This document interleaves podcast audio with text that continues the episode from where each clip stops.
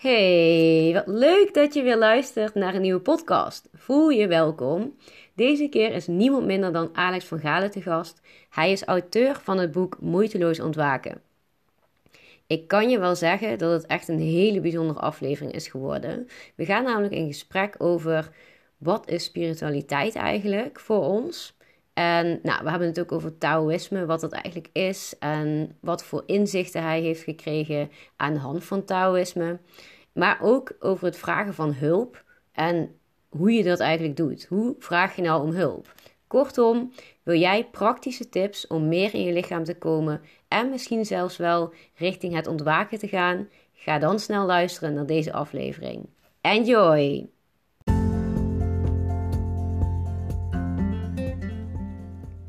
Yes, super leuk dat je gaat luisteren naar mijn podcast. Je bent van harte welkom bij de podcast voor spirituele ontwikkeling.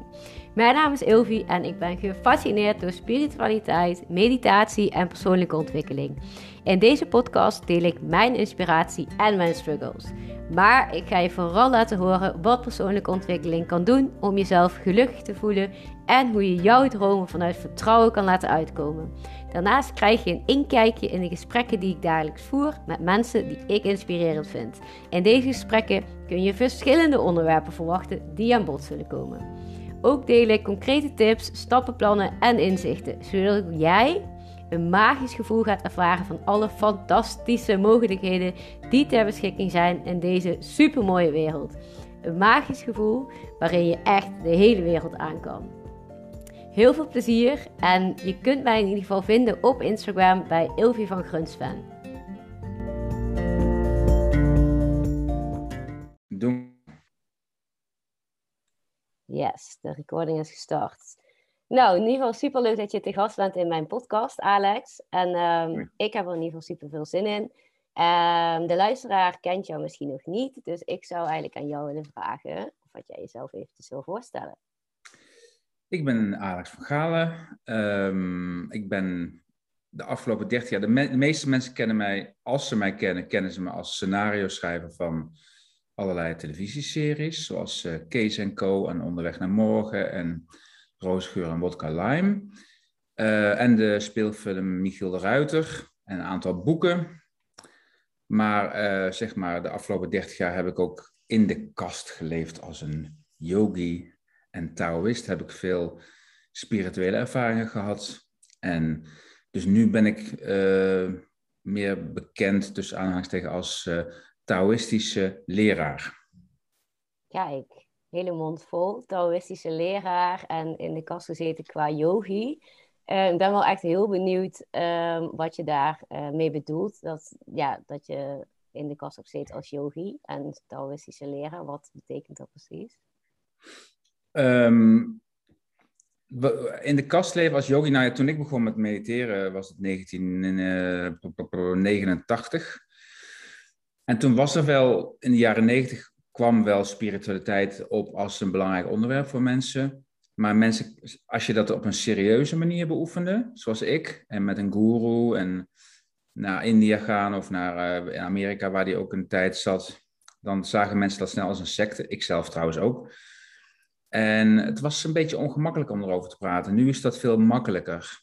En um, dus ik heb het altijd niet, niet verzwegen. Ik was er wel open in naar mensen, maar ik, het is niet iets wat ik bewust gecommuniceerd heb, om het even zo te zeggen. Ja, nee, dat en, Maar anderzijds was het vorig jaar, toen de coronacrisis uitbrak, voelde ik dat ik dat normale werk niet meer wilde doen. Toen ben ik een boek gaan schrijven, Moeiteloos ontwaken, over mijn ervaringen. En toen was het toch wel een stap om in plaats van fictie te schrijven, opeens over mezelf te gaan schrijven. En ook ja, uh, interviews erover te geven en, en lezingen, et cetera, et cetera. Dus dat, uh, dat voelde voor mij als uit de kast komen.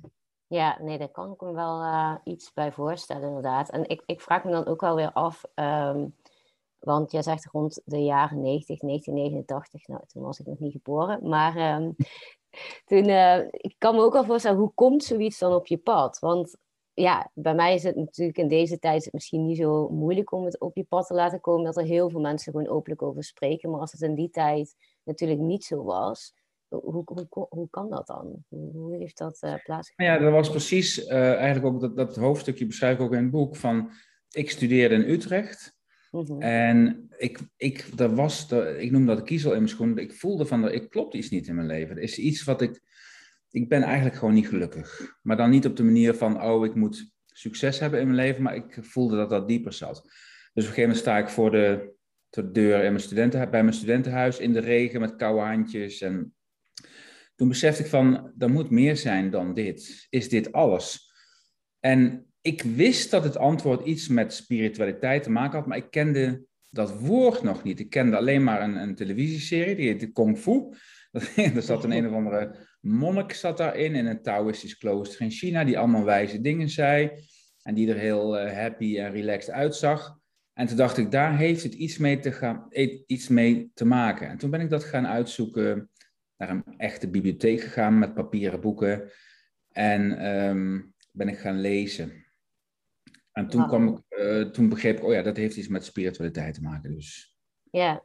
ja, dat uh, klinkt wel. Uh, ja, het, het, klinkt zeg maar best wel ver van me. Aan ene kant ver van me vandaan, aan de ene kant heel logisch, omdat je dan echt op je gevoel kan vertrouwen. En dan ga je eigenlijk je gevoel achterna en je gaat ontdekken wat het dan precies is. En soms kan ik me ook wel voorstellen dat het een beetje een lonely road kan zijn en dat niemand het kent of niemand het ziet. En ja. Ehm, je, ja, je zegt ook van ja, ik wist niet goed wat spiritualiteit was. En um, zou je dan nu, denk je wel, een antwoord op kunnen geven van wat is dan spiritualiteit voor jou? Oeh, nou wat ik altijd... Kijk, je had, vroeger had je religie, was heel erg belangrijk. Ik zeg vroeger, want dat is tegenwoordig in Nederland niet meer zo belangrijk. En dat noem ik altijd, dat is geloven wat iemand anders ervaren heeft. Spiritualiteit is zelf ervaren. En dat is dus niet geloven, maar het is weten. Dus het, eh, spirituele mensen, die, die willen zelf dingen ervaren. En ja, dat is wel een stap vooruit ten opzichte van religie, vind ik. Maar ja, religie was altijd super belangrijk natuurlijk in, in onze maatschappij. En nu zie je dat mensen dat steeds minder belangrijk vinden, omdat ze beseffen, ja, ik moet het zelf doen. Ja. Dus dat is spiritualiteit. En dat heeft dan te maken met je ziel ervaren, of in ieder geval jezelf niet meer alleen maar identificeren met, uh, met je gedachten en je identiteit van ik ben, weet je wel, ik ben die en die persoon, ik heb die en die baan. Uh, wat, ja, je zegt van wie ben je eigenlijk? Ja, ik ben een scenario schrijver, maar ik ben natuurlijk niet scenario schrijver. Ik ben wel een man, maar ik ben meer dan dat. Ik ben meer dan mijn lichaam. Ik ben, nou, en om dat te gaan ervaren, dat is ook spiritualiteit. Ja, en dat, dat is inderdaad ook echt mooi uh, hoe je dat zegt. Je bent eigenlijk een scenario schrijven, maar je bent uiteindelijk ook nog niet. Je bent dit, maar je bent het eigenlijk niet. En ik kan me ook heel goed voorstellen dat mensen die luisteren van, ja, maar wat, wat bedoel je dan? Ik ben toch gewoon Ilvi en ik doe toch dit en ik doe toch dat. En hoe zorg je er nou voor dat dat uh, stukje, zeg maar, dat kader, hoe, ja, ik weet niet zo goed hoe ik het moet uitleggen, maar mhm. dat dat een beetje vervaagt, als het ware, en dat je echt tot je, tot je kern kan komen. Nou, de, de snelste manier om dat te doen uh, dat is om je gedachten tot rust te brengen. Want de gedachten geven eigenlijk een soort van valse identiteit. Ja, dat klinkt ook negatief, maar zo bedoel ik dat helemaal niet. Maar als je um, heel veel mensen denken dat ze hun gedachten zijn.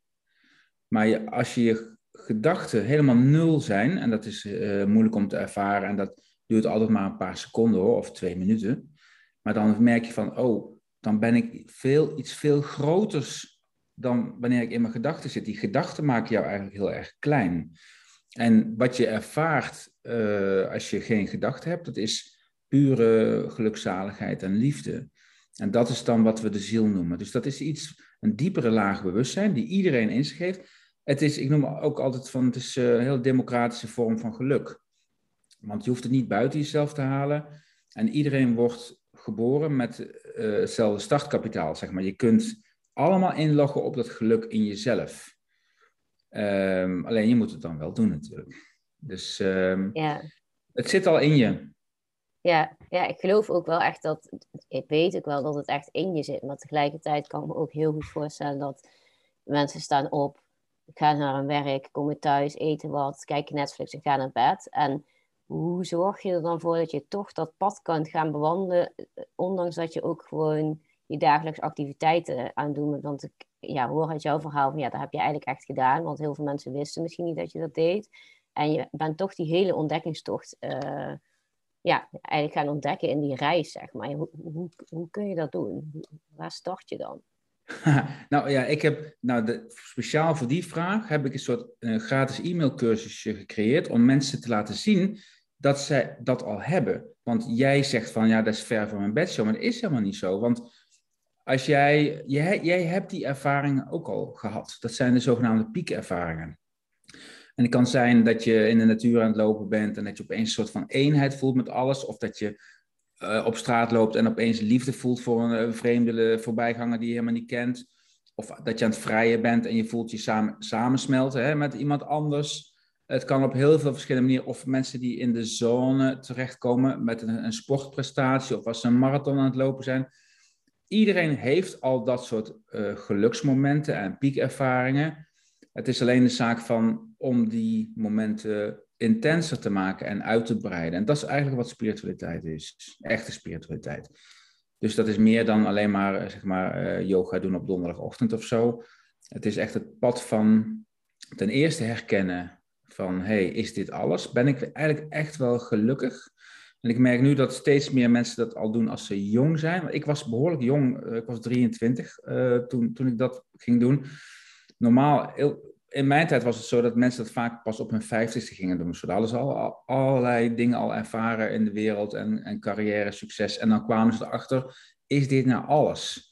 Mm, maar ik, ik merk om me heen dat, dat steeds meer jonge mensen dit al heel vroeg uh, hebben. Zo van, uh, ja, dit is allemaal fake. Dit is niet uh, wat me echt gelukkig gaat maken. Nee, en dan gaat het vooral om eigenlijk de externe factoren, de dingen die mensen van buiten doen, het werk, um, gezin, misschien hun sport. Ja, ja, eigenlijk precies hoe ze in het leven staan. Maar jij zult dat toch herkennen, of niet? Want jij bent er niet voor niks deze podcast begonnen. Ja, zeker. Ik herken het ook wel echt dat je inderdaad... Um, een soort, ja, even op je meditatiematje zitten, dat is het gewoon niet. Het is gewoon echt een hele andere levensstijl. En um, ja. ja, je ziet dingen ineens anders en beter. En ja, dan kunnen mensen om je heen uh, van alles vertellen. Maar je kunt er dan niet altijd meer mee resoneren of zo. En dat stukje vind ik ook nog wel vaak lastig. Dat je denkt, ja, maar hoe zorg je dan dat je toch zeg maar um, ja, jezelf kan blijven. Nou ja, dat is misschien niet een hele, hele goede verwoording, maar wel in een soort van chaos van allerlei meningen, uh, verwachtingen, toch zeg maar um, je, ja, je, je, um, je levensstijl kan doorzetten en je, je, mm -hmm. gevoel kan blijven uh, tonen, zeg maar. Um, ja, snap ja. ik, ja. Want als je, kijk, als je op een gegeven moment dingen ziet zoals ze zijn, dat zijn van die kleine ontwakingservaringen die iedereen heeft. En die heb jij duidelijk ook gehad. Zo van, dat je dingen opeens op een andere manier gaat zien. Ik geloof dat ze dat bij de Zen hebben ze daar een naam voor, iets van mu of zo. En dat betekent door de poort gaan. Je gaat door een poort, je gaat door een deur. Ja. En er is geen weg meer terug. Je kunt dingen niet meer anders zien als voorheen. En, en mensen die dat niet zien zoals jij dat ziet, dat is moeilijk communiceren vaak. En dat, uh, ja. misschien dat ik daarom ook wel heb over in de kast leven. Ja. Want nu praat ik daar openlijk over. Maar de, uh, ja, het is lastig gewoon met mensen die dat niet zien. Ja, want, hoe, hoe, want je wil ze zo graag overtuigen of uitleggen hoe het zit ja. of wat jij ja. eigenlijk ziet. Um, maar dat, dat gaat heel lastig inderdaad. Precies wat ja. je zegt. Als zij inderdaad niet door zo'n poort zijn geweest, dan hebben ze ook geen idee wat er daarachter gebeurt. Of je moet nee. soort van wel die, ja, dat is een beeld bij mijn podcast, maar die oogkleppen eraf uh, halen. Ja. Ja. Ja. ja. het is wel zo dat ik heb moeten leren om, op het moment dat ik ging mediteren voor het eerst, en ik was daar, oh, je hebt altijd mensen een soort van evangeliefase van dat je dat goede nieuws overal wil verspreiden, zeg maar. Maar op een gegeven moment gaat dat ook minder worden, want dan zie je van, ja, mensen hebben hun eigen tempo. Ja. En um, ik merkte bij mezelf ook van mijn school, misschien ben ik ook mijn eigen onzekerheid aan het overschreeuwen. Als ik, als ik naar mensen bij de EO kijk, uh, van, die, van die blije christenen, zeg maar die hebben dan, die zijn ook gewoon de helft van de tijd bezig om zichzelf nog te overtuigen dat het allemaal zo werkt zoals zij zeggen. Dus er zitten allerlei psychologische laagjes onder. En uiteindelijk kun je mensen gewoon niet veranderen. Dus uh, is het beter om gewoon dat. Maar dat wil niet zeggen dat het makkelijk is om bijvoorbeeld uh, met je broers en zussen, en je vader en moeder en je vrienden en, en je mensen op het werk, om daar mee te communiceren. Dus dat, ja, dat is, uh, kan heel lastig zijn. Ja, en dan is het inderdaad echt wel fijn dat je wel ook, ook mensen hebt die wel um, die door zijn geweest en het, het, dat stuk ook begrijpen. Zodat je ook twee, dat, dat vind ik soms nog wel lastig. En laatst, uh, laatste tijd ben ik dat steeds meer aan het accepteren van dat je een soort van twee um, kanten hebt of zo. Dat, dat, dat ik die spirituele kant van mezelf, maar ook gewoon die ja, andere kant. Ik weet niet zo goed hoe ik het moet noemen, maar ah, ja. Dat is eigenlijk ook waar mijn boek over gaat, want... Um want dat is zeg maar het, het, ontdekken dat je een spirituele kant hebt en een ziel en weet ik wat. Dat is één verhaal, één deel van het verhaal. Wat je vaak ziet bij spirituele mensen is, soms gaan ze dan heel bewust op zoek naar ontwaken. En wat ik ontdekt heb, is van uh, in die hele spirituele wereld, en ik ken echt heel veel mensen in die wereld, ik heb goed om me heen gekeken bij allerlei verschillende paden. Um, mensen hebben dan de neiging om zich te focussen op dat spirituele en dan love and light te willen zijn en spiritueel te willen zijn, maar ze vergeten dan dat ze ook nog een lichaam hebben en emoties en allemaal emotionele shit waar ze mee moeten dealen. En, en seksualiteit en een carrière en, en hoe moet ik met geld omgaan. En dat tegenwoordig, dat het spirituele pad, dat we moeten leren om die dingen allemaal te integreren. Want vroeger was het zo, als je spiritueel wilde zijn, dan was je één op de 10.000 mensen. En dan heb ik het over echt honderden jaren geleden. En dan moest je, en omdat die dat was, daar waren vrij extreme dingen voor nodig om die ervaringen op te wekken. Dus dan ging je op een berg zitten of op een, in een grot of in een klooster. Je sloot jezelf tien jaar op. Mijn guru heeft dat gedaan. Die heeft drie jaar lang geen woord gesproken, bijvoorbeeld in een hutje van één bij één meter, uh, als het ware. Extreme dingen doen om een spirituele ervaring te krijgen. Dat is allemaal leuk. Ik heb die ook gehad in het begin van mijn spirituele carrière, zeg maar. Maar uiteindelijk moet je terug de wereld in en dan merk je van ja, maar die spirituele eh, skills, die heb ik nou wel. Maar ik heb geen enkele emotionele skills. Ik heb geen enkele... Um, uh, ik sta niet op een volwassen manier in, de, in het leven. Dus je, het is belangrijk om, om een totaalplaatje bij jezelf te ontwikkelen. En ook om daar gewoon ook... Om te zien dat spiritualiteit al die dingen ook is. Ja, dus... dat, is het, ja dat is inderdaad het mooie ervan. En dat probeer ik ook steeds meer inderdaad te zien. Dat je inderdaad echt die meerdere kanten hebt. Uh, Maar tegelijkertijd hoor je ook wel uh, vaak om je heen dat je, hoe kun je nou die gedachten uitschakelen? Of hoe kun je nou één worden met die gedachten? En hoe kun je die nou laten zakken? En hoe kun je nou uh, je, niet je gedachten volgen, maar jezelf volgen? Weet je wel, dat soort vragen. En um, ja, ik, ik denk dan ook vaak, ja, begin, start ergens en geef het de tijd. Um, ja. Maar dat kan ook wel een, een ja, een lastig proces zijn. En um, ja, hoe kijk jij daar tegenaan? Nou, ik heb daar zelf heel veel last van gehad. Dus uh, wat ik ook in mijn boek schrijf is van mensen, de meeste mensen beleven spiritualiteit of op een hele hoofdmanier of op een hartmanier. Dus hoofd, inderdaad, je hebt het over gedachten en inzichten. Of op een, op een hartmanier, dus dan probeer je liefde op te wekken, et cetera. Maar Taoïsten die zeggen van ja, je moet ook je buik erbij betrekken en je lichaam en je seksualiteit.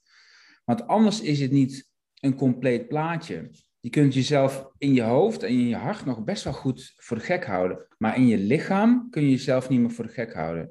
En ik ontdekte dat als ik gewoon contact maakte met mijn lichaam, dat mijn gedachten ook tot rust kwamen. Dus dat dat eigenlijk de snelste manier was om mijn gedachten tot rust te brengen. Dus uh, dat is eigenlijk een van de belangrijkste boodschappen die ik te vertellen heb, denk ik, is dat dat ik vind, ik, ik heb daar zelf ontzettend veel last van gehad. Ik, had allerlei diepe transachtige ervaringen door Kriya Yoga, uh, die, wat ik dus heel mijn leven al doe. Maar dat is een, echt zo'n yoga-methode die echt gericht, gericht is op het krijgen van diepe samadhi-ervaringen, diepe trance-ervaringen. Maar dan stond ik een half uur later weer tegen mijn kinderen te schreeuwen. Dus dat is gewoon raar, daar klopte gewoon iets mhm. niet. En dat was omdat ik me maar op, alleen maar op één aspectje van mijn van mijn bewustzijn richten, namelijk uh, die blissvolle ervaring. Uh, maar ik had niet gewerkt aan de relatie met mijn lichaam, en mijn emoties.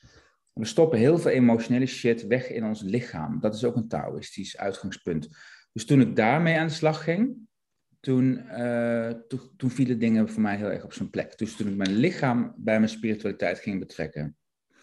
En um, ja, ik, ik ken bijvoorbeeld uh, de bewegingen van uh, Kundalini-meditatie of Kundalini-yoga.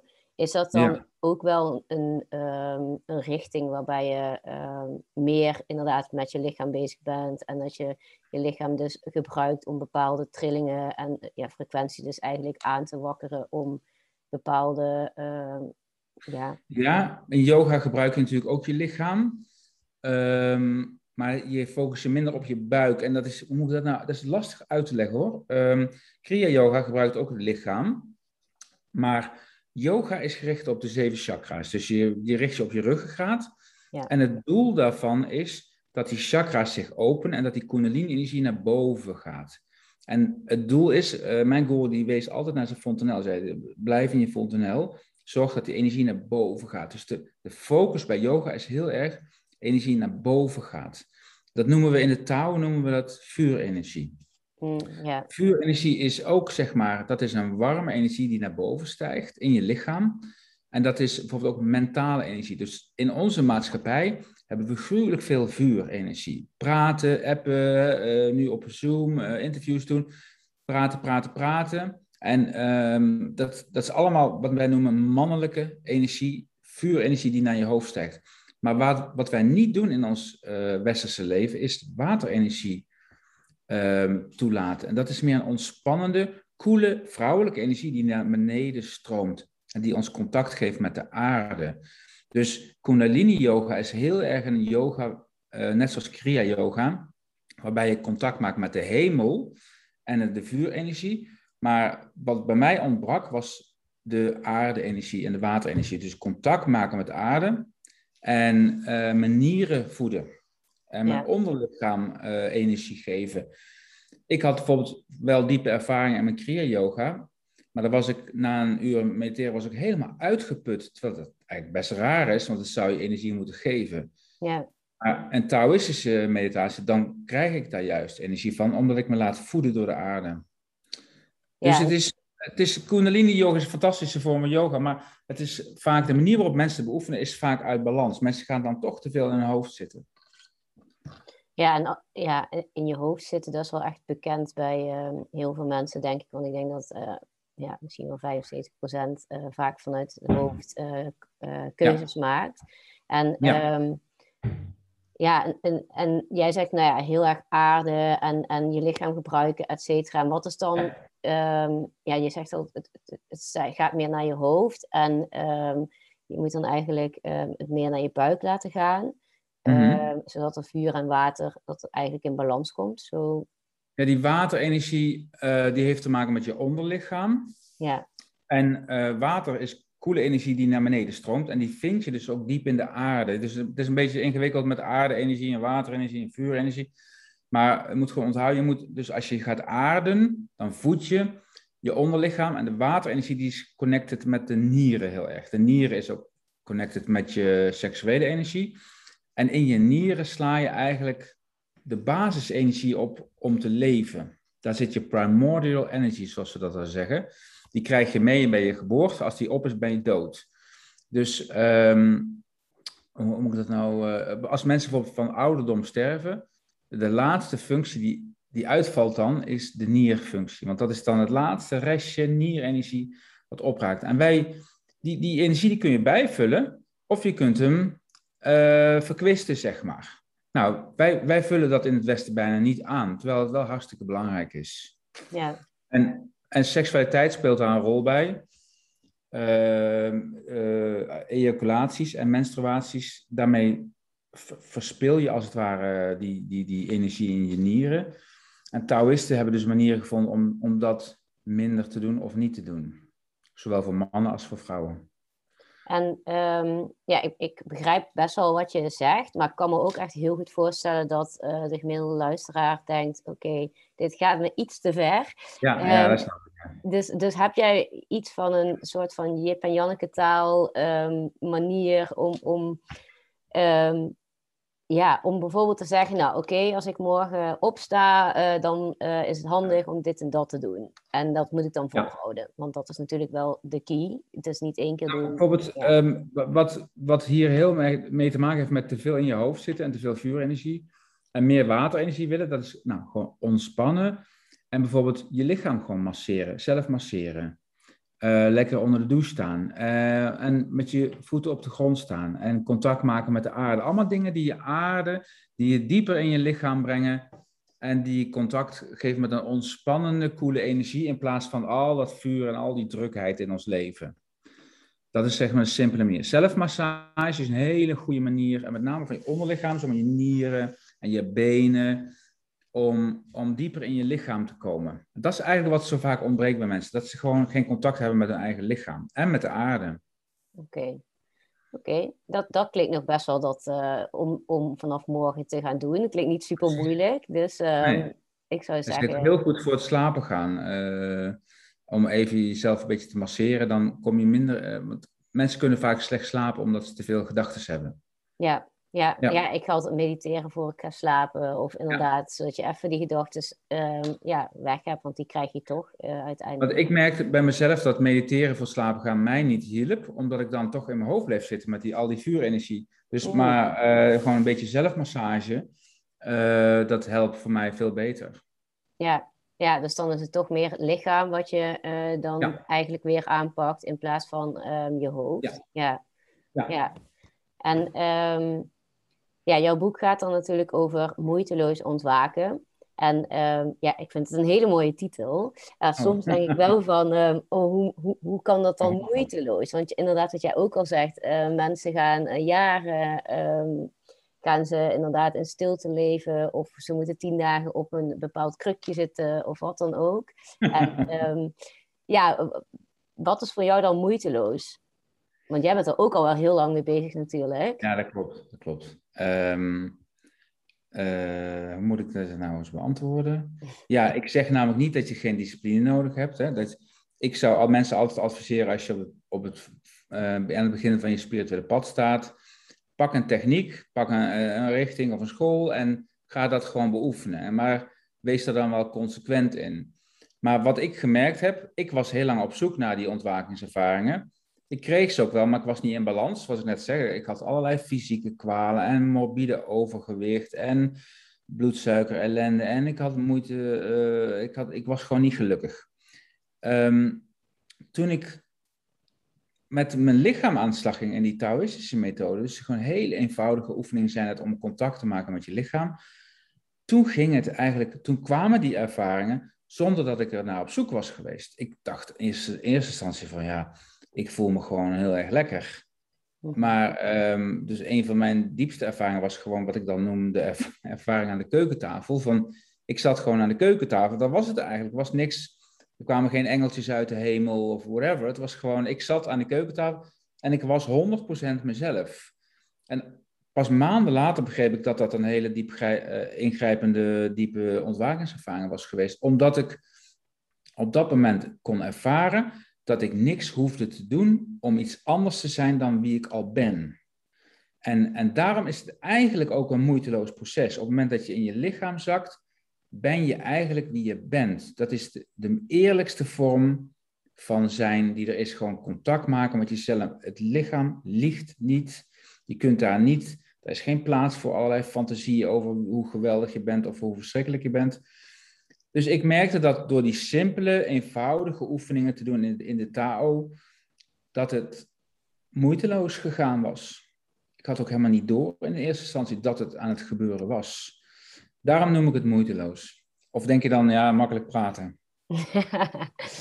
um, ja, goede vraag. Um, nee, ik denk wel uh, dat daar een kern van waarheid in zit. Dat het, um, want wat jij ook zegt, eigenlijk als ik inderdaad aan verlichting denk of aan ontwaken, ik weet niet of je het hetzelfde mag noemen, maar um, dan denk ik inderdaad um, aan iemand die uh, weinig emoties heeft en dat het zeg maar, um, ja, misschien zelfs wel bijna een doodervaring, omdat je dan volgens mij licht en de liefde ziet, uh, waar je eigenlijk altijd naar op zoek bent en wat je ook al zegt, die engeltjes die vliegen rond je.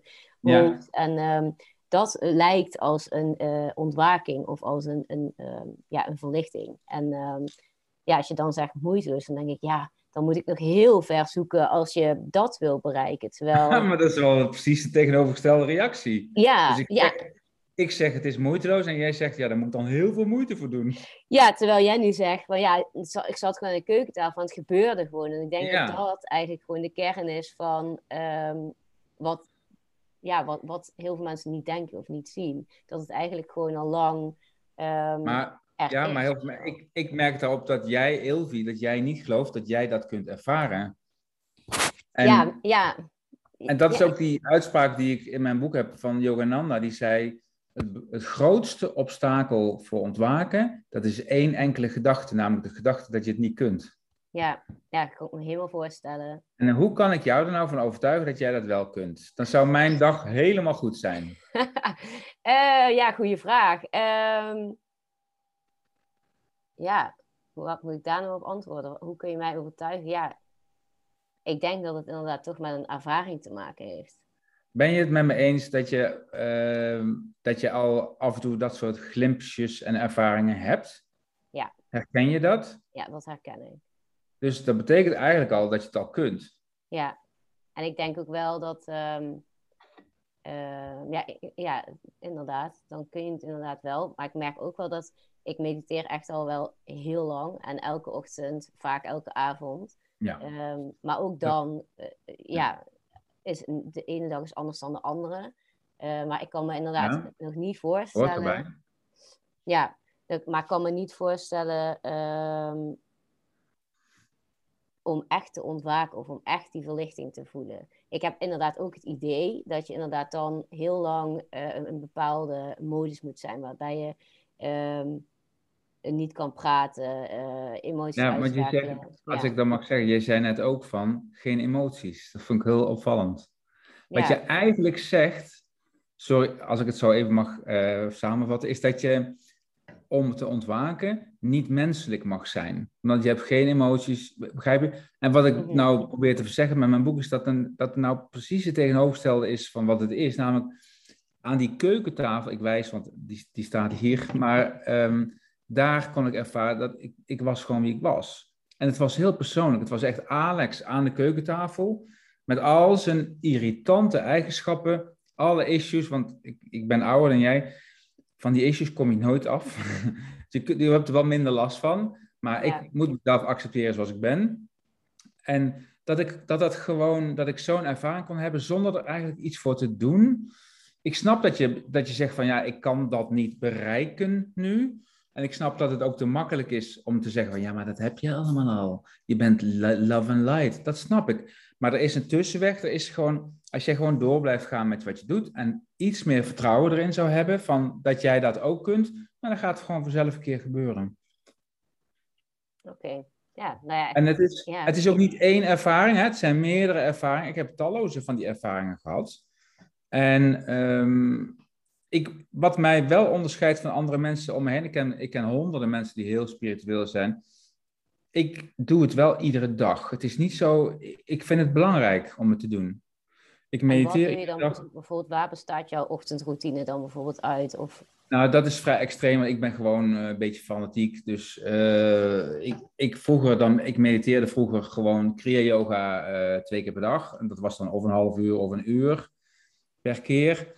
En nu doe ik daar ook nog allerlei lichamelijke dingen bij, uh, Qigong. En als ik smiddags even op de bank ga liggen, doe ik nog, ga ik nog even mijn organen in. Maar dat, dat hoeft helemaal niet. Dat hoeven mensen helemaal niet zo fanatiek te doen.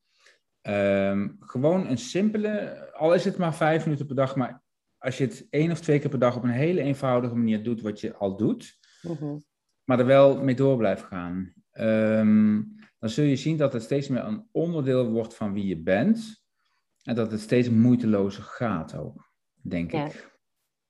Ja, dat denk ik ook wel. Ik, ik weet ook wel, uh, in het begin, natuurlijk toen ik begon met mediteren, was het vijf minuten, één keer drie minuten, weet je wel. En, en dat, dat bouw je dan heel langzaam op. En op een gegeven moment wil je ook gewoon niet meer zonder. Dus inderdaad, ik heb er dan uiteindelijk ook Kundalini yoga slash meditatie aan toegevoegd. Uh, dat soort dingen, ja, dat, dat, ehm, dat werkt wel. En je voelt, ik denk ook wel misschien dat je gelijk hebt van um, uh, dat, dat het vanzelf komt en dat ik er misschien al lang een paar keer ben geweest, maar dat je een, hele, een hele ander idee hebt bij wat het is, dan ja. Eh, ik denk dat daar het eerder in zit dan inderdaad dat het uh, nog heel ver van mijn bedshow is. Ik denk dat en wat gewoon heel erg helpt, is je kunt ook een beetje, je kunt je emotionele issues in kaart brengen met wat therapie in de loop der jaren. En de healing sounds en de inner smile, dat zijn twee meditaties in Taoïsme. Daarmee maak je contact met die blokkades in je organen. Uh, even in het kort, hè? dus als je een emotie hebt, dan is dat een lichamelijke reactie op een gedachte. Het is jouw lichaam reageert op een gedachte met allerlei, laat allerlei stoffen vrij in je lichaam. En bij, als wij een, een emotie niet willen voelen, dan drukken we die weg en dan voelen we die niet 100%. En wat er dan gebeurt, is dat die, die negatieve emotie, want dat zijn het dan vaak, die blijft dan hangen in je lichaam. En die blijft hangen in bepaalde plekken in je lichaam, bepaalde organen of orgaansystemen. Bijvoorbeeld, hè, eh, wat heb je op je lever, zeggen we, als, als we het hebben over boosheid. Lever, daar sla je je boosheidsenergie op. En wat, als je, wat ligt er op je maag, uh, dat is dan de zorgen. Nou, het is wel belangrijk dat die dingen op een gegeven moment gaan stromen. Dus dat je je shit opruimt in je lichaam of in je emotionele systeem. En dan zul je zien uh, dat, je, dat die ervaringen steeds makkelijker gaan komen. Maar het is wel zo dat, dat er allerlei blokkades in, bij iedereen hoor, uh, zitten. En bij mij ook nog steeds, best wel heftig. Dat je allerlei blokkades in je systeem hebt die, die je wel aan moet pakken, zeg maar. Het is niet zo dat als jij nu aan een keukentafel zit, dat dat dan vanzelf maar gaat komen. Dus gewoon je werk doen eigenlijk. En dan, uh, dan komt het vanzelf goed. Ja, ja en... Um Um, ja, als je gewoon je werk blijft doen, dus bijvoorbeeld als bij mij elke ochtend blijven mediteren en uh, dan zou je er bijvoorbeeld zo'n oefening bij kunnen doen uh, vanuit je, je lichaam. Dan heb jij ook wel zoiets van, ja, als je dat blijft doen, op een gegeven moment merk je wel um, ja, dat het dieper gaat en dat het verder gaat. En dan snap je ook op een gegeven moment dat uh, je eigenlijk moeiteloos dus aan het ontwaken bent. Ja, en het is heel erg, vanuit het Taoïsme is het heel erg accepteren wat is. Wij noemen dat de innerlijke glimlach. Dat is met een glimlach niet zo van uh, opgelegde positiviteit, positief denken, maar een, met een, als je, je, wij doen oefeningen met een hele lichte glimlach om de lippen. Um, en dat is een vorm van accepteren wat je tegenkomt in jezelf. En daarbij blijven. En wat er gebeurt met chi, met energie, die geblokkeerd is, als je daar met je aandacht naartoe gaat, dan gaat dat stromen. Dus als jij met, je, met een liefdevolle aandacht naar plekken in je lichaam gaat waar emoties geblokkeerd zijn, dan, gaan ze, dan gaat dat stromen. Dus dan ben je eigenlijk blokkades aan het opheffen. Uiteindelijk is het, als je, Taoïsme, Taoïsme is heel erg een energetisch systeem, waarbij je probeert om zoveel mogelijk chi in je lichaam gewoon lekker te laten stromen. Ja. En dan krijg je dat welbevinden, dat hele prettige gevoel. En dan zit je eigenlijk al heel dicht bij ontwaken. En dat is zoals ik het heb ervaren. Ja, mooi. Het klinkt wel echt, uh, ik, het klinkt gewoon heel, heel goed. Het, het, het klinkt ook wel ja. um, als um, ja, dichtbij of zo, dicht bij jezelf ja. blijven. En uh, dat, dat, dat ja. is goed. En uh, ik denk ook dat dat spiritualiteit ook wel is. Inderdaad, heel dicht bij jezelf blijven. En dat, uh, want heel veel mensen noemen het bijvoorbeeld ook wel, wel eens zweverig of wat dan ook. Dat had ik in het begin ja. ook al vaak, dat ik dacht van ja, uh, ik voel van alles, ik zie van alles, maar wanneer is dan zeg maar die grens, als er überhaupt grens is, um, wanneer wordt het zweverig, wanneer is het, is het te ver van iedereen vandaan, dat je toch een beetje tussen de mensen ja. blijft en niet, um, ja. Je kunt pas echt, echt zweven als je ook echt geaard bent. Dus uh, in de positieve zin, hè? Ja. Want mensen die zweverig genoemd worden, dat zijn mensen die niet geaard zijn. En dat is vaak van, en dat noem ik spiritual bypassing. Ik had dat zelf ook. Ik wilde altijd maar in die fontanel blijven en ik wilde die bliss voelen en die liefde en love and light, maar ik wilde niet dealen met mijn shit. En, ja. en dat is eigenlijk het echte zweven. Dat je niet op aarde wilt zijn. Ik wilde ook letterlijk gewoon niet op aarde zijn, niet in mijn lichaam zijn. Als je uh, te veel in een soort van fake positief love and light wil blijven hangen, dat is eigenlijk zweven. Nou ja, Taoïsme is het tegenovergestelde van zweven. Dat is gewoon de aarde in en je ja. eigen lichaam in. En ik heb geleerd uh, dat juist door dat aarde en dat hele aardse gedoe, kan ik ook in mijn Kriya-yoga veel dieper ook naar boven gaan. Veel ja. dieper. Dat is één. Het is yin en yang. Als jij alleen maar naar boven wil zijn, dan, dan raakt dat uit balans en dan kom je ook niet verder. En net als een boom met een te, kleine wortel, die schiet niet omhoog. Ehm, je kunt, we, we hebben zo'n zo'n gezegde dat heet, ehm, als je de aarde omarmt, dan zal, zal de hemel je achterna jagen of zoiets. Dat betekent dat als jij gewoon die, op die aarde-energie richt, dan komt de rest vanzelf al. Dat, dat zweven, uh, die hemelenergie, die, die, die zoekt jou dan op in plaats van dat jij daar naartoe moet zweven. Ja, ja, dat is inderdaad ook wat ik uh, ook heb ervaren, inderdaad, sinds ik inderdaad ook wel uh, mediteer, merk je ook wel van dat, um, dat je vaak, uh, vaak, nou ja, wel eens te horen krijgt van, hoezo, maar hoe kan het nou niet goed met jou gaan, want je mediteert toch? Terwijl, ja. juist omdat je inderdaad, um, denk ik, iedere keer zit in die stilte en je, laat, je kijkt naar het leven in plaats van dat je het leven leeft. Ja Um, Denk ik ook dat het een bumpy road is, om het zo maar te zeggen. Ja. En um, ja, ik, ik denk ook wel dat ergens um, dat mensen ook tegenspreekt. Van ja, maar ik voel me nu toch wel redelijk goed, dus waarom zou ik al die shit aangaan? Ja, en totdat je weet wat er aan het einde van de tunnel is. Maar dat kun je bijna niet beschrijven of uitleggen. Want je moet het ervaren. Of zo. Ja, je moet er eigenlijk heel sterk voor zijn om naar de dingen te kijken zoals ze echt zijn. En de meeste mensen die zijn voortdurend bezig met escapen. En um, de, de, meeste mensen om mij, als ik gewoon kijk, van, die zijn de hele dag bezig om zichzelf te entertainen, om maar niet aanwezig te hoeven zijn. Maar op het moment dat je dat pad opgaat, zoals jij hebt gedaan, dan merk je dat dat, ja, dat, dat best wel moeilijk is. Daar moet je echt in, kunnen blijven staan. Zo wow, uh, dat is waarom het ook vooral voor, voor sterke mensen is, denk ik, spiritualiteit. Het is niet voor zwevers. Echte spiritualiteit, daar moet je krachtig voor zijn. Ja, ja, en die kracht heb je ook echt nodig tijdens die road, zeg maar. En dan nog is het soms, soms echt uh, lastig en heb je mensen nodig en weet je niet waar je moet zoeken. Maar dat is, denk ik, ja, dat wordt er ook wel echt Geloof jij in iets van, geloof jij in iets van God en zo? Of, of geloof je daar niet in?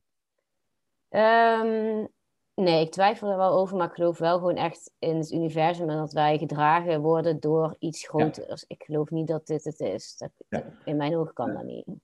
Nee, precies. Dus daar ben ik het mee eens. Nou, wat ik wil zeggen, namelijk wat ook wel vrij essentieel is, dat je kunt gewoon om hulp vragen. En ik wil niet zeggen dat dat een god moet zijn op een wolkje met een, met een witte baard, maar er is meer hulp om jou heen dan je denkt. En het is, ik merk dat het gewoon van wezenlijk belang is om, om verder te komen, als het moeilijk is, om gewoon om hulp te vragen. Aan wie dat dan ook is. Sommige mensen denken dan dat ze die vragen aan hun eigen onderbewuste stellen. Ik geloof dat niet. Ik merk dat ik gewoon, als ik om hulp vraag, dat ik ook hulp krijg. En um, ja, ik, dat doe ik ook wel eens inderdaad. En ik vind het dan ook inderdaad altijd frappant en ergens ook wel gewoon logisch dat je het dan ook echt letterlijk krijgt. Dat ja. je, ja, je, je vraagt iets en ja, een dag erna of zo gebeurt het.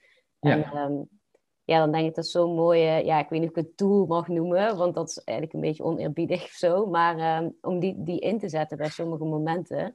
Maar ja. Um, ja, maar hoe, hoe, hoe doe je dat dan? Schrijf je dat op of, of praat je dan? Nee, of, uh... gewoon vragen. Kijk, uh, ik doe.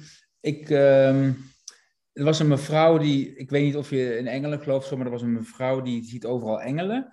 En dat, of je daar nou wel of niet gelooft, maar ik vond het beeld heel erg mooi. Ze zei: er zijn miljoenen werkloze engelen op de wereld, want niemand gelooft meer in engelen. en die willen niks liever dan dat jij ze om hulp vraagt. Nou, dat vond ik een mooi beeld van.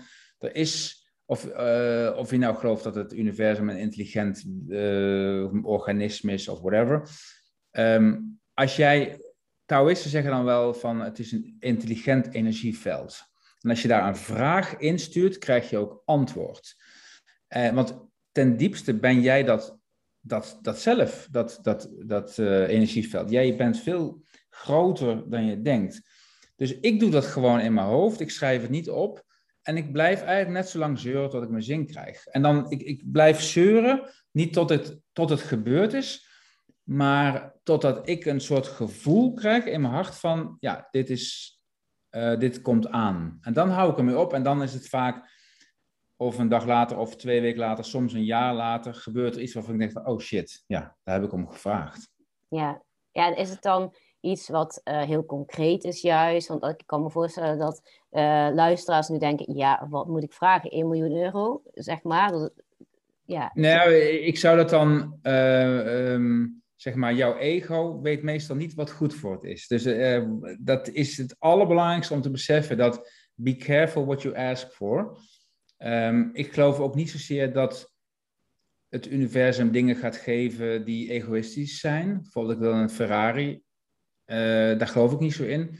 Maar een oprechte vraag, een open vraag, zo van ik heb hulp nodig, ik weet niet hoe ik eruit moet komen, uh, werkt vaak beter dan een hele concrete van ik moet nu uh, 1200 euro op mijn bankrekening hebben.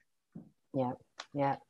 En want ik kan me ook wel voorstellen, dat is niet per se heel concreet, zo'n vraag. Dus eigenlijk ehm, Ehm, ja, wat ik eigenlijk wil zeggen is, in je hoofd gaan zoveel gedachten om. En hoe moeten zij nou uh, bijvoorbeeld engelen dan weten welke, om welke vraag het gaat? Want ik kan me voorstellen dat het door de dag heen of door de week heen verschilt. Ja, los of dat het van engelen gaat, maar ehm, het is denk ik, wat, nou ja, het, belangrijkste succes heb je als, als er een echte, echt gevoel bij zit. Dus als het heel diep van binnen komt. Dus dat is ook wegsiften, hoe noem je dat? Zeven van mhm. alle dingen waarvan jij denkt dat je nodig hebt, maar die je niet echt nodig hebt. En tot je aankomt bij de dingen die je echt nodig hebt. En daar kun je dan op vragen.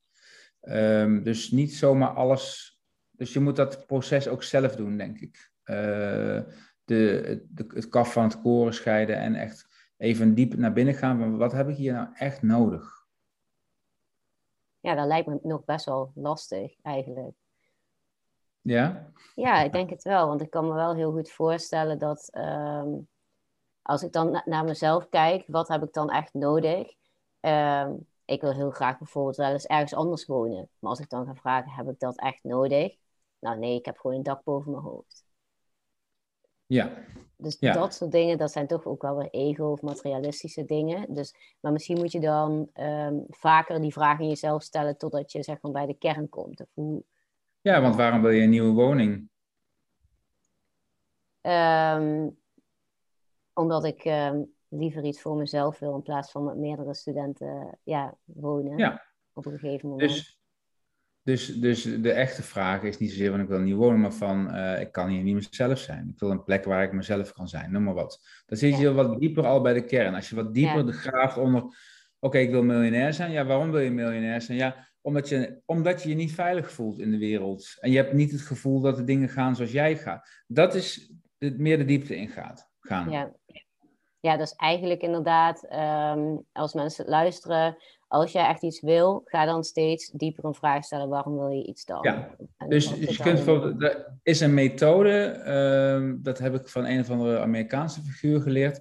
En dat is, je kunt een vraag op zeven niveaus stellen. Dus je kunt zeggen van, en dat kun je ook met een partner doen. Zo van, jij zegt nu van, ik wil een huis. En dan zeg ik van, waarom wil jij een nieuw huis? En dan geef je het antwoord van, ja, ik zit hier niet fijn. En dan vraag ik, zeg ik, oké, ik hoor wat je zegt. Je voelt het hier niet fijn. Maar dan, en dan stel ik die vraag op een dieper niveau. Maar waarom voel je je niet fijn? Of, en dan ga je steeds meer de diepte in, tot je zeven niveaus diep bent gaan. En dat is, dat is een hele heftige oefening om te doen, kan ik je meedelen. Ja, ik kan het me heel goed voorstellen. Ik was ja. bijna bang dat je het nu ging doen. Kom voor mij naar huis. Kom, we gaan dat doen. We hebben nog een uur. oh ja, nee, maar ik kan me echt heel goed voorstellen. Maar stel je dan wel, wel iedere keer zeg maar dezelfde soort vraag? Of wel iedere keer... Um, ik weet het niet meer. Zeven, zeven waarom vragen of zo. Ja, waarom wil je dan ja, weg? En waarom? Wat, is het dan ook bijvoorbeeld zoals die andere plek dan? Wat ik denk dat die vraag steeds opnieuw uh, op dezelfde manier wordt gesteld, maar ik weet het niet meer zeker. Oké, ik ben wel eh, benieuwd. Ik ga het eens even opzoeken straks. Ja, je komt steeds op diepere laagjes. Het is, uh, ja. Ja, ja wel, wel interessant. Heel interessant. Want uiteindelijk uh, ja, geeft dat je in ieder geval antwoorden, denk ik, waar, uh, ja. waar men naar op zoek is. Ja. En het, het is zaak om iets te vragen wat echt vanuit je hart komt. Wat dus veel een, een vraag van ik wil een miljoen, die komt niet echt uit je hart. Dat is niet echt iets wat heel diep van binnen komt. Maar een, een, een noodkreet, zo van ehm, ik, ik, ik ben niet gelukkig hier of zo, dat, dat komt wel aan. Dat is eigenlijk wat ik bedoel. Maar er kan een heel ander antwoord komen op die vraag dan jij hebt uh, bedacht. Ja. ja, want inderdaad, ik denk ook wel dat als je de eerste en de tweede vraag stelt, dan ga je vooral je gedachten in en je hoofd, die weet wel meteen een antwoord, denk ik. Maar op een gegeven moment zul je toch dieper moeten graven naar een ander antwoord. Ik heb overigens één keer wel echt meegemaakt. Uh, dat was, ken je iemand die moeder Mira heet? Heb je wel eens van gehoord? Nee. Nee. Dat is een uh, Indiaanse avatar, een, uh, een, heilige vrouw, die woont in Duitsland. Uh, dat niet eens zo heel erg ver van waar ik woon, in Eindhoven. Um, zij, dat, zij praat eigenlijk niet, maar er was, er was een periode dat je haar kon bellen met, je, met een vraag. En dan antwoordde ze niet, maar er zat er een man naast haar en die zei... nou ja, ik zal het zo vertellen. Ik heb één keer naar die mevrouw gebeld en ik heb gezegd van ik had net een belastingaanslag gekregen van 20.000 euro en die kon ik niet betalen. En ik was totaal in paniek. En toen heb ik uh, moeder Mira gebeld en gezegd van, ik heb, ik heb geld nodig, ik heb 20.000 euro nodig. En toen zei dat mannetje aan het telefoon, mother will help. en een maand later kreeg ik een erfenis van 20.000 nee. euro.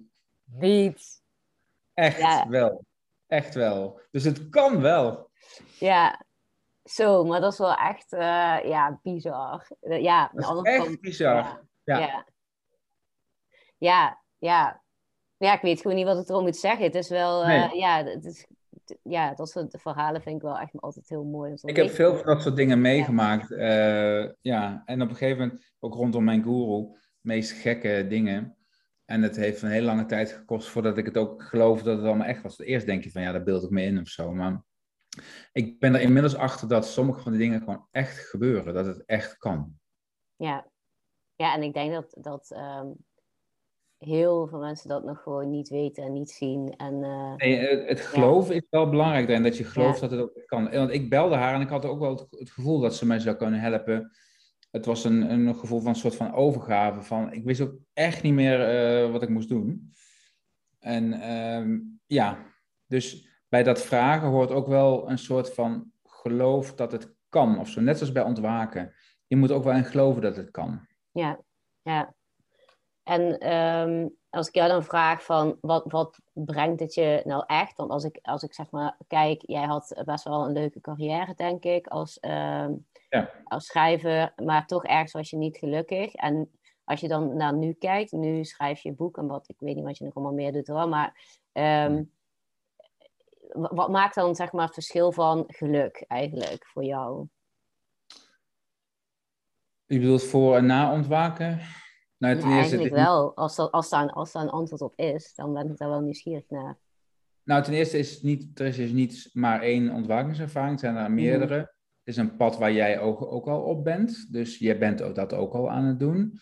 En dat is steeds meer jezelf worden en steeds gelukkiger worden als je, omdat je jezelf uh, bent. Wat ik merk is dat ik heel erg mezelf kan zijn. Ook gewoon mijn negatieve shit, die is er ook gewoon. Ik kan ook gewoon vloeken in de auto. Maar er is een onderstroom van acceptatie en niet zozeer iets hoeven. Ik heb een onderstroom van toch wel heel prettig voelen, waar ik vrij makkelijk op kan inloggen. Het is niet zo dat ik mijn shit niet meer heb. Ik noem het dan de rugzak neerzetten. Alle emotionele bagage die je hebt, die zet je gewoon je hebt jarenlang heel je leven die zware rugzak meegezult. En op een gegeven moment merk je van, oh, ik kan het ding ook gewoon neerzetten. En dat wil niet zeggen dat ik daar nooit meer die issues nooit meer naar kijk of dat ik die niet meer heb. Het komt af en toe op, maar ik kan heel makkelijk weer, oh, ik kan hem afzetten. Boom. En dan doe ik dat ook. Ik kan heel makkelijk dingen loslaten. En dus ik, ik voel me behoorlijk gelukkig inderdaad uh, daardoor. Ja. Ja, en um, Denk je dat je uh, dan niet meer teruggaat naar wat je eerst deed? Of blijf je vooral dit volgen? Of... Ik weet het nog niet. Ik, ik, um, ik heb het gevoel. Nou ja, ik heb. Um, ik weet het nog niet. We zijn nog bezig met een speelfilm. En uh, misschien gaat die ook wel door. En dan ga ik, uh, vind ik het prima om dan ook af en toe aan te werken. In principe is dit wel wat ik nu ga doen: boeken schrijven en cursussen geven en lezingen en weet ik veel wat. Dat is wel en ik heb ook wel gemerkt van, dat het nogal een beslissing is die ik eigenlijk heb genomen zonder dat ik het wist. Want het was een heel diep gevoel wat ik had, dat ik dat wilde delen met mensen. Dat ik, ik wil dat mensen kunnen ervaren wat ik ervaar. Heel diep gevoel. En, um, maar het oorspronkelijke plan was tien jaar lang scenario schrijven nog en dan een boerderijtje kopen. En dan iedereen die, die iets van mij wilde leren, die kon dan langskomen. Maar dat is allemaal wat sneller gegaan dan ik dacht. En ik heb nog geen geld om een boerderij te kopen. Dus ik, ik heb nu, ben ik toch dat ook een soort van op een zakelijke manier in de wereld aan het zetten om dat handen en voeten te geven. En daarbij heb ik wel zoiets van, wow, ik heb me wel wat op de hals gehaald. Want eh, het is gewoon eh, ook, ja, het moet opeens handen en voeten krijgen allemaal. Je moet iets, echt iets nieuws gaan opbouwen. Ja. Dus ehm, ja, dat is best wel een dingetje. Ja, ik ben benieuwd waar het helemaal naartoe gaat dan. Ik ook. Ja, snap ik. En ehm, even kijken, wij zijn nu bijna een uurtje aan het uh, kletsen. En ehm, ja, ik, ik ben eigenlijk wel, wel nog uh, benieuwd denk ik, naar het laatste stukje van ehm, als luisteraar. Wat, ja, wat, wat zou je de luisteraar echt mee willen geven van oké, ja, wil jij ontwaken of wil je hier meer van leren? Of wil je beginnen? Iemand, wat, wat zou je dan tegen diegene zeggen? Wat zou je ze adviseren? Uh, ja, zoek, zoek een pad en, en ga dat gewoon doen. En, en heb een beetje vertrouwen in jezelf dat je dat ook echt kunt. En wat bedoel je dan precies met zoek een pad? Ja, een pad in de zin van uh, zoek een techniek die je ook echt gaat uitdiepen. Dus wees daar kritisch in. Ga kijken wat, wat bij je past. Uh, kijk ook naar de mensen die dat beoefenen. Zijn dat mensen die die iets uitstralen wat jij ook zou willen. Dus wees daar kritisch in en uh, probeer een aantal dingen uit. En op een gegeven moment neem je, maak je een beslissing. Neem je een beslissing zo van: oké, dit is wat ik ga doen. En blijf dat dan gewoon doen. Ga niet de lat te hoog leggen. Doe dat gewoon in het eerste begin gewoon uh, vijf minuten, tien minuten. En dan merk je vanzelf, hè, precies wat jij hebt gemerkt van... hey, dit is lekker om te doen. Als ik eenmaal zit, dan blijf ik toch wel zitten. En uh, stick to it. Ja. En, probeer, en probeer het te zien als een, uh, als een integraal proces. Dus dat je probeer het te zien als iets waar, waar ook je lichaam bij betrokken is en ook je emoties. En probeer op al die vlakken gewoon die groei te beleven. Ja, ik denk dat, er wel echt, uh, dat ze daar wel iets mee kunnen. En um, Um, ja, ben ik iets vergeten te vragen aan jou? Of iets waarvan je denkt van... Twaalf vragen die je uit moeten stellen heb je niet gesteld. Ik heb, nee, ik heb geen idee. Uh... Hele lijst. Nou, nu gaan we echt beginnen met de podcast. nee, ik, uh, nee, ik was gewoon benieuwd. Ik was benieuwd uh, waar jij mee bezig was en of jij hier iets aan hebt. Of, of jij, hoe, hoe, hoe, dit voor jou overkomt. Wat jij ehm, of dit voor jou een beetje resoneert. Of dit iets, iets toevoegt aan wat je al weet. Ja, voor mij uh, wel, want ik, ik kende het uh, Taoïstische uh, wel, maar niet zo erg als hoe jij er nu over vertelt, over het lichamelijk. Ik had er wel eens van gehoord, dus dat vind ik super mhm. interessant. En het is ook gewoon, ik vind het ook heel interessant om inderdaad te praten over het stukje ontwaken, dat het niet zo moeilijk hoeft te zijn. Dat het gewoon veel dichter bij jezelf ligt dan dat je denkt. En ook ehm, het stukje over ehm, ehm, ja, hoe dan tussen de mensen uh, die het niet begrijpen, hoe, hoe, hoe, kun je dan jezelf niet verliezen, zeg maar, weer in het andere. Maar dat je eigenlijk ook gewoon twee kanten kan hebben en die allebei kan omarmen. Dus dat vind ik ook wel echt een. ja, ik denk dat dat wel echt heel erg interessant is. Ja. Ja, nou, mooi. Ja, dan uh, even kijken. Uh, als mensen jou willen vinden, waar, als mensen jou willen vinden, waar, waar kunnen ze jou dan vinden? Wil je daar nog iets over zeggen? Uh, Alex van Galen, alexvangalen.com. je kunt mijn boek bestellen. Je kunt mijn boek ook via mijn website bestellen, geloof ik. Um, en nogmaals, ik heb een gratis e-mailcursus. Die kun je, kun je vinden onder het knopje Nederlands. Want ik heb veel Engelse dingen op mijn website staan. Uh, dan kun je er eens een beetje aan ruiken. Ja, nou super. Nou, bij deze uh, ga ik even de podcast afsluiten. En jou heel erg bedanken voor de komst. En uh, ja, dan uh, zet ik de recording even stop. Dankjewel, dankjewel.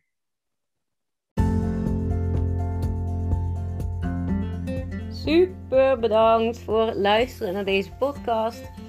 Ik ben heel erg benieuwd wat je ervan vond en of je er inspiratie uit hebt gehaald. Dus het zou super leuk zijn als je dat met mij deelt. Dit kan via Instagram Stories. Tag mij er dan vooral in, want dan zie ik het ook echt. En anders kun je me altijd een berichtje sturen. En als je mensen om je heen kent die hier waarschijnlijk ook iets aan hebben, stuur het dan vooral door. En het zal heel erg nice zijn als jij mij een review geeft van 5 sterren. Want dan kunnen ook steeds meer mensen mij vinden. Heel erg bedankt en tot de volgende keer. Veel liefs!